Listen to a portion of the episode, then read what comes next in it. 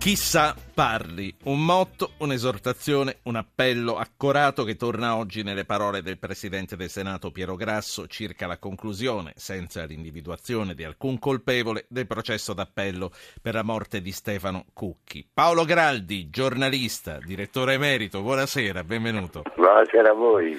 Graldi, una sentenza che è rimasta indigesta un po' a tutti questa, pur nel rispetto dell'indipendenza di giudizio della Corte. Qua, qual è, direttore, il tuo, il tuo, parere, la tua opinione su come è finito Ma questo processo? La prima cosa che si può osservare è il fatto che la sentenza di appello si discosta eh, in maniera molto significativa da quella di primo grado.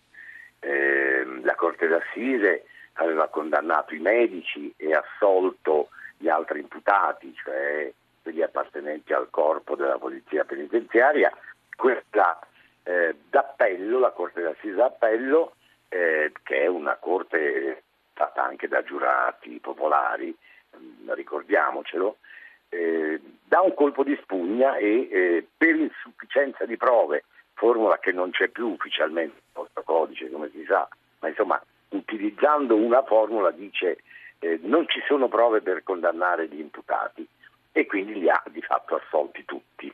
Adesso viene avanti il procuratore generale Ciampoli, che è un magistrato notissimo per il grande equilibrio ed esperienza, il quale dice aspettiamo le motivazioni, come è giusto che sia, sì. le leggeremo attentamente e poi eh, decideremo eh, che cosa fare, cioè come motivare l'appello per accedere alla Cassazione. Dobbiamo valutarne, dice Ciampoli, la congruità, la coerenza, la legittimità. Certo.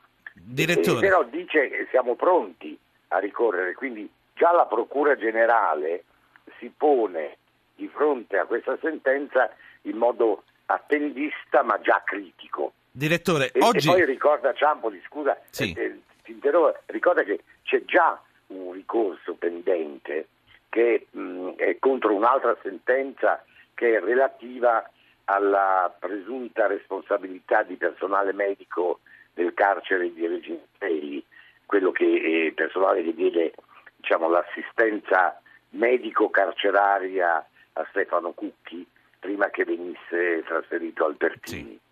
Eh, direttore, oggi parole pesanti sono state pronunciate eh, da un nome pesante del Presidente del Senato, Piero Grasso, che dice chissà parli, dando a intendere che non è possibile che nessuno sappia niente, dando ad intendere che ci sia da parte di qualcuno un atteggiamento omertoso, evocando anche rappresentanti isti- delle istituzioni sicuramente coinvolti. Detta, detta dal Presidente del Senato è pesante questa. È detta dal Presidente del Senato che ragiona anche in termini di, ex di magistrato, sì. eh, che eh, quindi non, eh, non, arrivando dalla politica ha maneggiato fino a ieri l'altro eh, questa materia. Certo, parole molto molto molto impegnative, anche perché ehm, individua il fatto che esistono dei responsabili che sono individuabili eh, lancia un vero e proprio appello. Voglio fare un appello, sono state le sue prime parole. Certo. Eh, quindi ci sono rappresentanti delle istituzioni. Ecco, è molto impegnativo, eh, però come, come, dicevi molto bene tu, ehm, è anche un po' un sasso nello stagno e un ritrarre la mano, nel mm. senso che mh, c'è, lascia l'impressione di saperne un po' di più, eh, che, che, questa sollecitazione a farsi avanti da parte di chi sa, come se eh, nella lunga vicenda, sono passati cinque anni e due gradi di giudizio con una lunghissima fase istruttoria, eh, ci siano state omissioni tollerate, nel senso che c'erano persone che sapevano e, e sono, lasciate, sono state lasciate nell'ombra e nel silenzio, cioè mi inquieta questa Direttore, cosa, devo dire. A scuola, a scuola eh, quando accade qualche cosa in classe, se nessuno parla, è uso punire tutti i ragazzi. Nella vita reale, fortunatamente, non funziona così, ma l'omertà non è concessa. Tu, direttore, ritieni che ce ne sia stata da parte di qualcuno? Guarda, eh, questo vorrebbe dire che eh, l'inchiesta non solo non è stata capace, non è stata colpevolmente capace di eh, scandagliare tutto il materiale eh, probatorio e di portarlo a giudizio. Eh, è, ti dico, un, eh, un, giudizio molto impegnativo.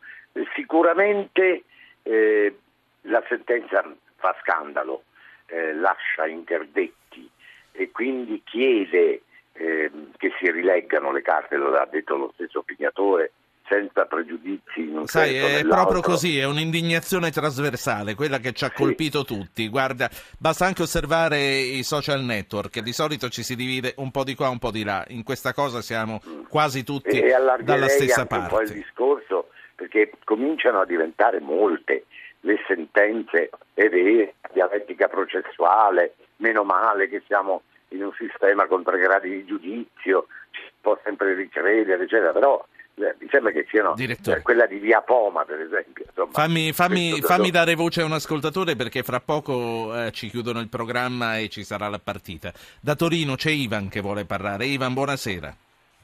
Buonasera a tutti. Prego.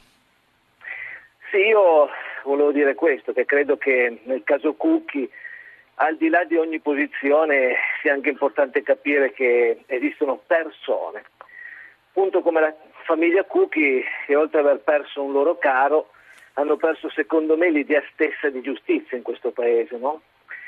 Per i sindacati di polizia SAP e SAP, cioè quelli coinvolti diciamo, nelle polemiche più, più gravi a mio parere, io chiedo di sentire profondamente l'umano che esiste nell'altro e di cercare di medesimarsi in questa che è una tragedia gravissima. Ecco, penso che da questo punto di vista, pensando in questo modo, certamente nasceranno al di là dei processi, eccetera, risposte diverse di riconciliazione, sì. tutto qui. Eh, grazie, eh, voglio mh, mm, segnalare a chi ci ascolta che Ivan eh, si è fatto avanti tramite Facebook e quindi anche questo è uno degli strumenti che potete usare. Ha postato su Facebook quello che voleva dire, è stato richiamato e l'ha ripetuto. Eh, Paolo Graldi, direttore, eh, cosa ecco pensa? Anzi, credo che ci sia un altro ascoltatore, poi dobbiamo chiudere. No, non c'è nessun altro. Allora, a noi per concludere anche con le considerazioni di questo ascoltatore. Sembravano belle parole di buon senso che colgono il lato meno giudiziario giuridico e più umano. Questa storia è pervasa da un dolore acutissimo, infinito e il fatto che non abbia avuto finora uno sbocco giudiziario credibile certo non lenisce la situazione di questa donna straordinaria che è Ilaria e che ha fatto una ragione di vita ehm, la ricerca della giustizia per il fratello morto, anzi lei dice ucciso. Ma qualcuno parlerà? Ma guarda, io sono della, dell'opinione che la verità è qualcosa che eh, poi alla fine viene fuori, cioè scattano meccanismi.